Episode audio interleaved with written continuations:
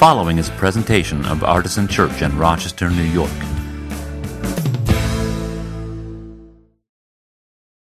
Well, it is so good to be back with you after a couple weeks uh, of vacation. Many thanks to all who stepped in and served while I was away, and to our guest speakers and all of that. Um, one thing that happened while we were gone is my older son Abel turned 13. Yeah. yeah, Dan asks who authorized this. That's the exact question I have. Um, now, Abel's not here today because uh, he's, he's on a tour of several major league ballparks with his grandfather, who, it must be said, never took his son on any such tour of major league ballparks. but that's neither here nor there. Um, so Abel's not here, but I'm not the type of uh, pastor who talks about his kids too much, um, especially when they're not here. But I will say this. Um, one of the things that um, we, that one of the stories we told him on his 13th birthday was the story of how we named him. Um, now, before Abel was born, Tracy and I had spent a lot of time thinking about what to name him. We had um, this kind of as all parents, I think, seem to do, have this very specific set of wants and needs in the name for our child, for our firstborn son. Um, I wanted a name that was interesting and unique, but not like weird or anything, you know. Um, a name that would be recognizable, but that there wouldn't be 14 of them in his classroom. Um, we wanted a name that would would be kind of cool but not trendy, you know. I spent a lot of time on the Social Security Administration website looking at the trends of names over the years historically. So I would not pick one that was doing this, and um, you know, um, probably says more about me than about anybody else. But we hadn't decided by the time he was born. And Abel was born two weeks late, so that is some grade A procrastination, if I do say so myself. Uh, and it wasn't until the midwife placed this nine pound, 11 ounce child on Tracy's chest. And she said, Welcome to the world, Abel Emerson Austin, that, that I knew what his name was. That was on the list, but I didn't know. And so Tracy really made the final call. Um, his middle name is a family name. I, I, didn't get this middle name because my father got it from his father, and my father hated it. so he did not give it to me uh, and always wished that he had. So we gave it to our firstborn son. Um, but the first name, Abel, doesn't, didn't really have any significance. I mean, a lot of people say, oh, you're a pastor, no wonder you chose a biblical name. And that's not really what it was about. Um, you know, as a matter of fact, the story of Abel in the Bible doesn't go so great. Right? So I'm not sure why anybody would have thought I picked it for that reason. um, I will say, though, that in the intervening years, over these past 13 years, I have come to a different understanding, a deeper understanding of the story of Cain and Abel that, um, that makes Abel's name special in a way that I didn't know it would be at the time. And maybe someday I'll tell you about all that. Uh, so for us, though, at the time, the name didn't really mean much of anything. But in the Bible, when a child is given a name, it almost always means something? And we could do some of the historical criticism and say, well, maybe the name is given attributed to the character later because the character did this or that thing and all that. I get all of that, so don't come at me with that. but the names have a depth and importance in the Bible that, you know, sometimes they do for us in modern times, but not always. Sometimes the names end up being kind of prophetic, right? The name of the child becomes the, the adult's identity. Right? And that's the case for today's main character, who is the, the biblical character of Jacob. And it becomes especially poignant in the story that we'll look at today. Now, Jacob was a twin, um, like my wife. My wife is a twin. Now, the, the birth story of my, my wife and my sister in law is amazing because they didn't do routine ultrasounds uh, in 19. and so they thought they were having one baby. until the first one was born and the second one appeared. uh, can you imagine that feeling, moms and dads? Uh, yeah, I'm told that my father in law fainted and then immediately woke up and left to go buy another crib. um, so, anyway, Jacob uh, was a twin, and they didn't do routine ultrasounds then either, so maybe they didn't know, except that Rebekah his mother did know, because from the beginning they were at each other's throats. They were churning in the womb so much that she went to God and said, Why am I even alive right now? Which every pregnant woman has said at one time or another. But um, the children struggled within her, the text says. And uh, the Lord told her, Two nations are in your womb, and two peoples born of you shall be divided. The one shall be stronger than the other. The elder shall serve the younger, which, of course, is the opposite of how things are supposed to go in the ancient world. So when Jacob's older brother Esau was born, he had a lot of red hair, so they named him Hairy. Esau means hairy. Um, and when Jacob was born, right on Esau's heels, literally on his heel, he was grabbing onto Esau's heel on the way out. They named him Jacob because Jacob means heel grabber, which either meant or came to mean uh, supplanter, uh, kind of like maybe deceiver, sometimes people say, but the one who takes the place of another. Remember the, the prophecy that the Lord gave to Rebekah, how the younger, the elder would serve the younger. And that very much came to be Jacob's identity. He was the one who replaced his older brother in the lineage. He was the younger one who superseded the elder. And so, while we think about names a little bit this morning, I want you to think about what your name might be. I want you to state your name for the record. You don't have to say it out loud. And it doesn't have to be like a, a, a Western name, like your, many of your names are if you had a biblical name, if your name was a word that meant something in Hebrew, what would it be? What, what would the name that you were given as a child, what have you, who have you turned into throughout your life? No matter how young or old you are today, what would be a phrase that characterizes you and defines you? Think about that for a minute. Maybe it's positive.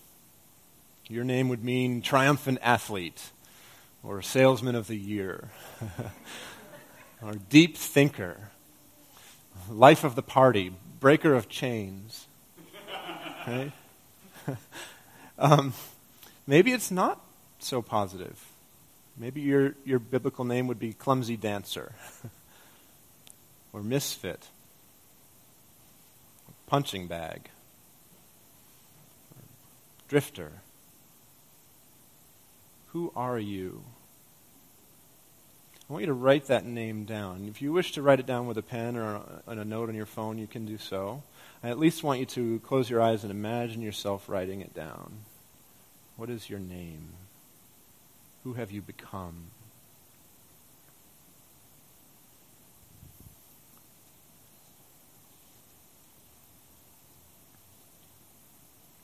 So Jacob and his brother Esau were at odds from the, before the time they were born. And eventually, Jacob did take his older brother's birthright, and he tricked their apparently not very bright father into giving him the blessing that was due his older son, his older brother. The blessing that was supposed to go to the, the, the eldest son went to the younger son. And Esau was furious, and he wanted to kill Jacob. And so Jacob left town, and he was gone for a period of years spending time with distant family. He got married twice. he had lots of children, four different mothers. And I'm skipping a lot of the backstory here, but eventually the time came for Jacob to return to his country, and he knew that he had to pass through his brother's country. And he knew that this would be risky.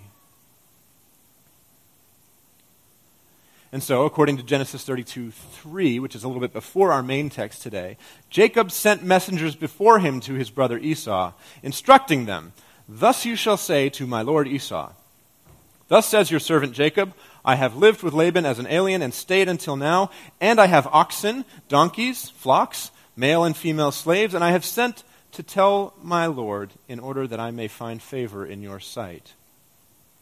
Now the messengers returned to Jacob, saying, we have come to your brother Esau, and he is coming to meet you, and 400 men are with him.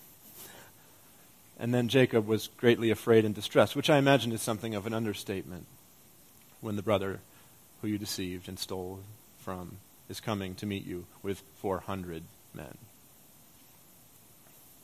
And so the day before he would have encountered Esau in person, when they finally would have met, he makes camp. But then he seems to have a little bit of trouble sleeping, as I imagine I would too. And we'll pick it up in Genesis 32 22. Now, um, if you'd like to follow along with this part of the text, you can turn to page, I believe it's 26. Yeah, 26 in the red Bibles, which are around the room. And we'll read 32 22 through um, the end of that chapter. The same night, Jacob got up and took his two wives, his two maids, and his eleven children, and crossed the ford of the Jabbok. He took them and sent them across the stream, and likewise everything that he had. Jacob was left alone, and a man wrestled with him until daybreak. When the man saw that he did not prevail against Jacob, he struck him on the hip socket, and Jacob's hip was put out of joint as he wrestled with him. Then he said, Let me go, for the day is breaking. But Jacob said, I will not let you go unless you bless me. So he said to him, What is your name? And he said, Jacob, the supplanter. Then the man said, You shall no longer be called Jacob, but Israel, for you have striven with God and with humans and have prevailed. Then Jacob asked him, Please tell me your name. But he said, Why is it that you ask my name? And there he blessed him. So Jacob called the place Peniel, saying, For I have seen God face to face, and yet my life is preserved. The sun rose upon him as he passed Penuel, limping because of his hip. And therefore, to this day, the Israelites do not eat the thigh muscle that is on the hip socket because he struck Jacob on the hip socket at the thigh muscle. Uh, I regret to inform you I have nothing spiritual to say about that last verse, but, but I figured we'd finish the, the chapter. This is what I want to talk about today wrestling with God. Or with a strange man, or with an angel. There's some confusion about who exactly this figure is. Jacob asks and doesn't get an answer, and says he seems to think it's God. And that's, that's going to be good enough for me today, for us today. What does it mean to wrestle with God? Well, you know, it's interesting. The text of the Bible here doesn't really tell us what this is about. It says, uh, in a kind of bizarrely matter of fact way, simply, a man wrestled with him until daybreak, as if that were a normal thing to happen. it doesn't say why, or how it started, or what it meant. And you know, I suppose that's enough of an explanation for those of us who have spent any time in this kind of struggle and made it out alive.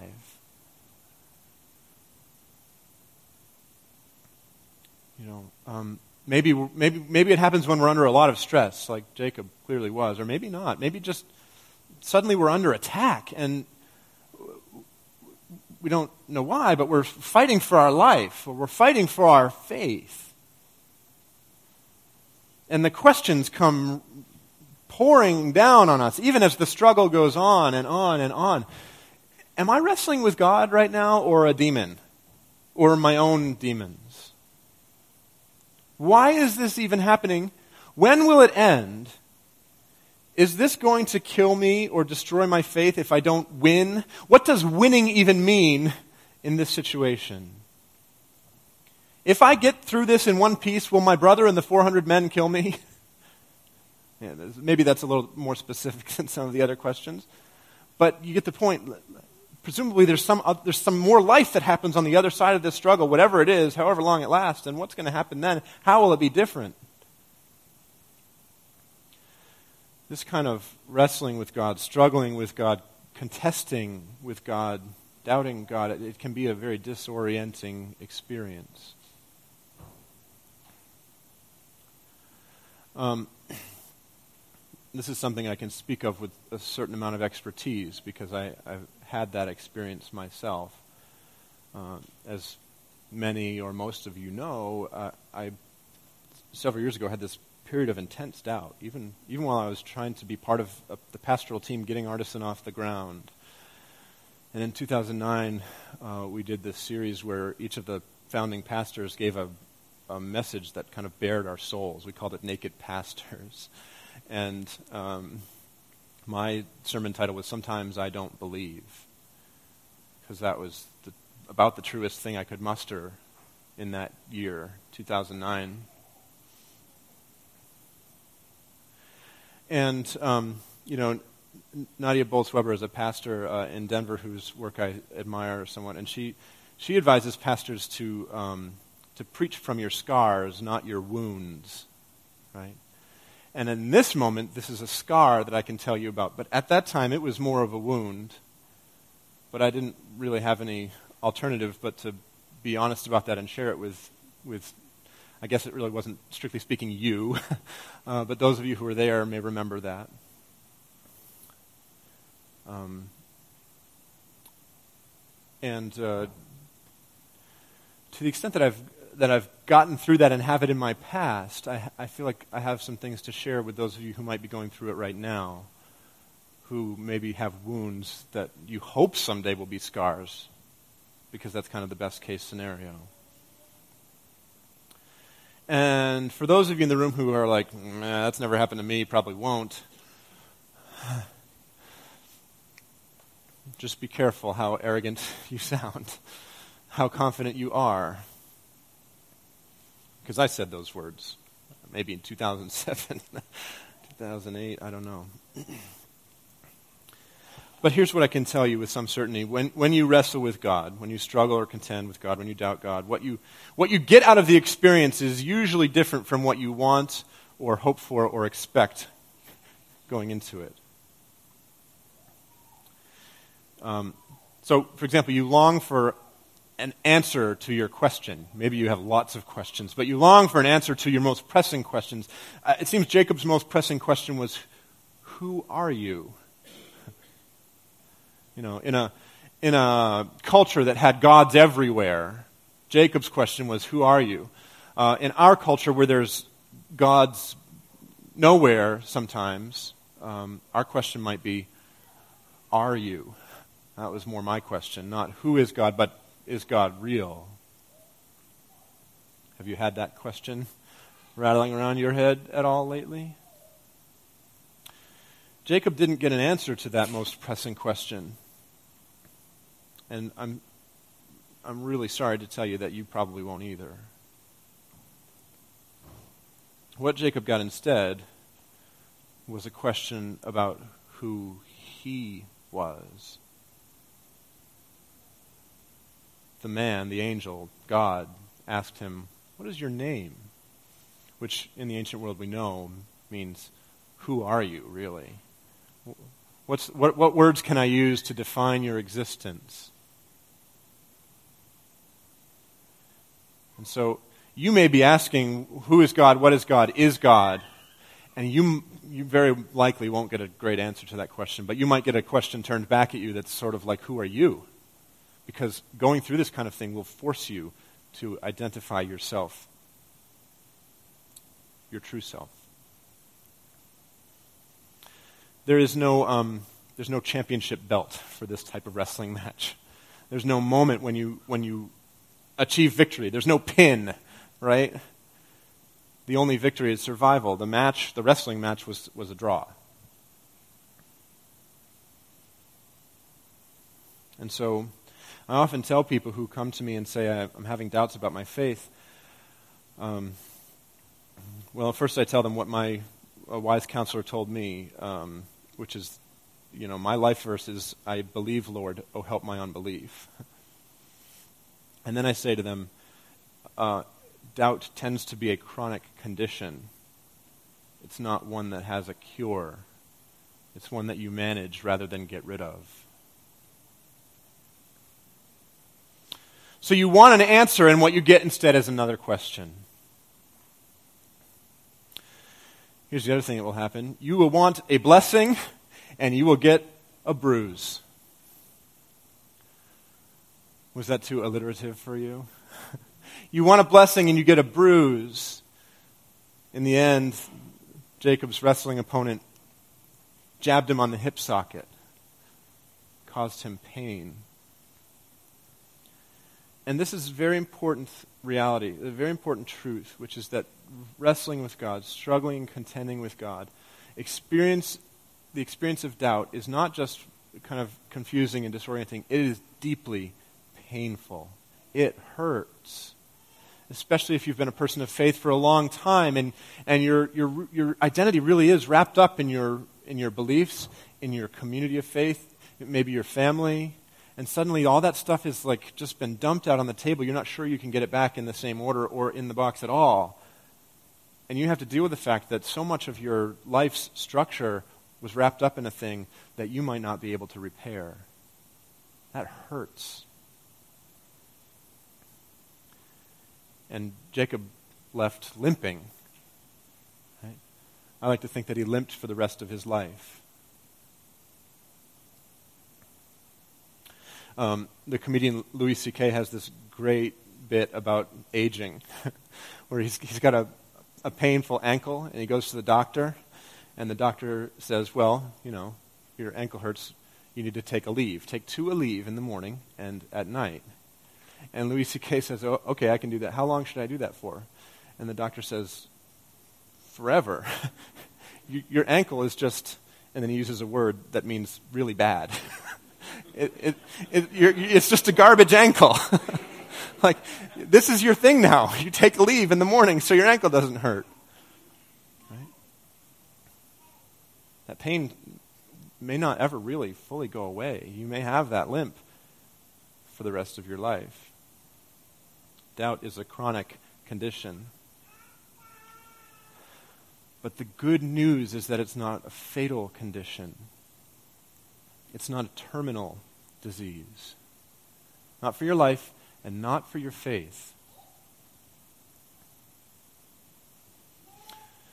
When you get into the depths of the doubt,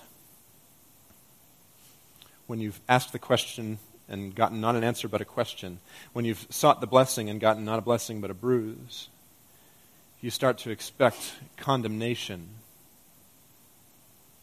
a, a, a sentence, if you will. And what you get instead is a new identity. This is who you are now. you have this pain. You, you, you need to manage it. You're going to take spiritual Aleve for the rest of your life, perhaps. You might have a limp. But now you get a new name. Jacob's name meant deceiver or supplanter, the grabber of the heel. And God renamed him Israel, which means one who struggles with God. That became his name. And uh, if you know some of the story afterward, it became the name of his entire people. It became the name of, of all the people who, who received the promise given to his uh, ancestor Abraham. they all became Israelites. They all became those who struggle with God. That was their entire community identity. And it's that community identity that, that we Gentile Christians have been grafted into. That's what we have become a part of. Heirs to the promise given to Abraham. And with it comes the name strugglers. Wouldn't it have been nicer, Jacob must have thought, if he's going to rename me, maybe he could rename me something really good. Like, no longer am I the supplanter, I'm like the legitimate the legitimate king, right? No, no, longer am I the deceiver. I'm the, I'm the honest one. Could you change my name to something great? Right? Uh, awesome athlete? Salesman of the year? No? I get Israel, struggler with God. It's less a movement of redemption than maybe he would have hoped.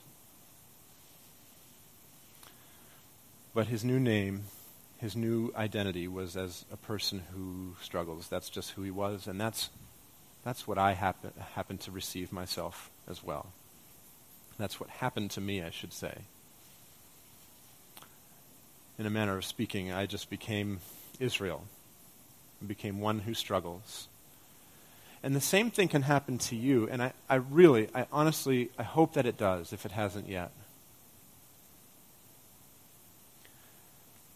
Because this is the irony. If you will accept this new reality, it's actually quite reassuring. Ironically, it becomes a source of deep peace. The bruise becomes the blessing.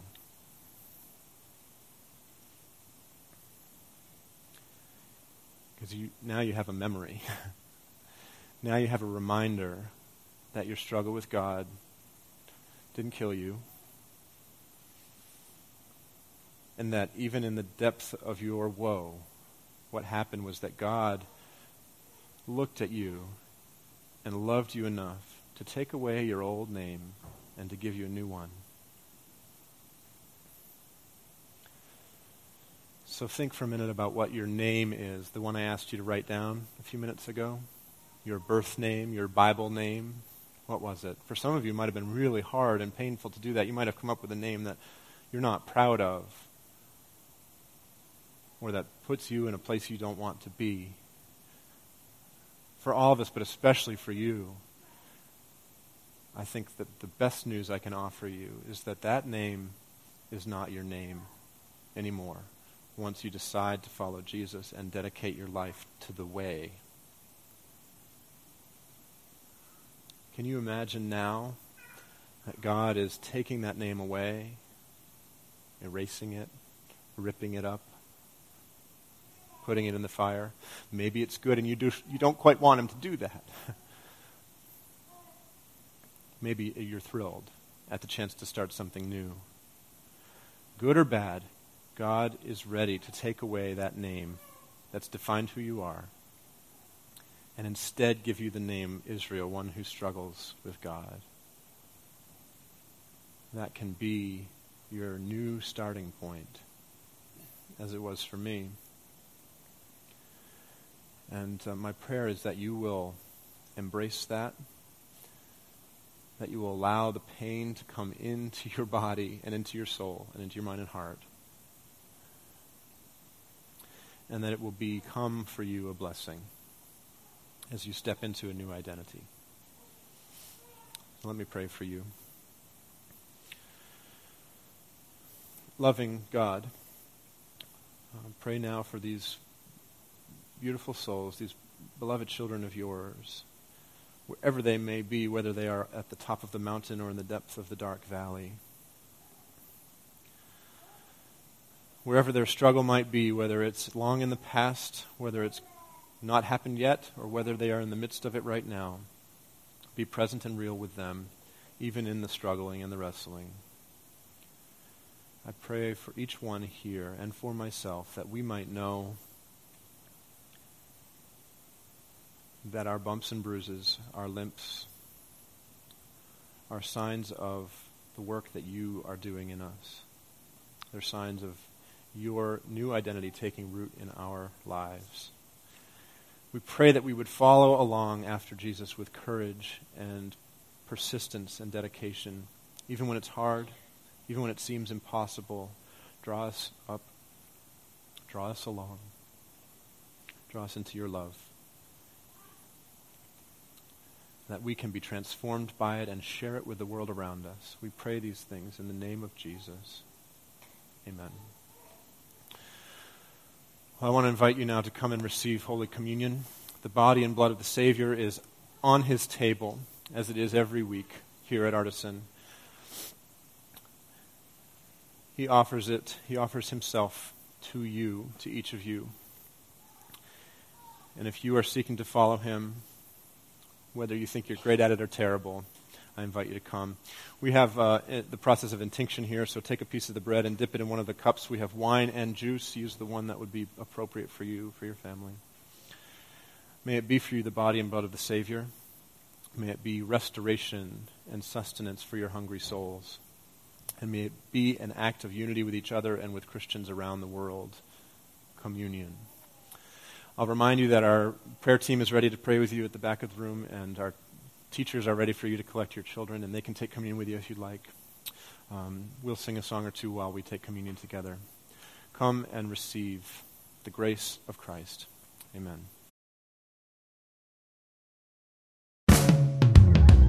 For more information, visit us at artisanchurch.com.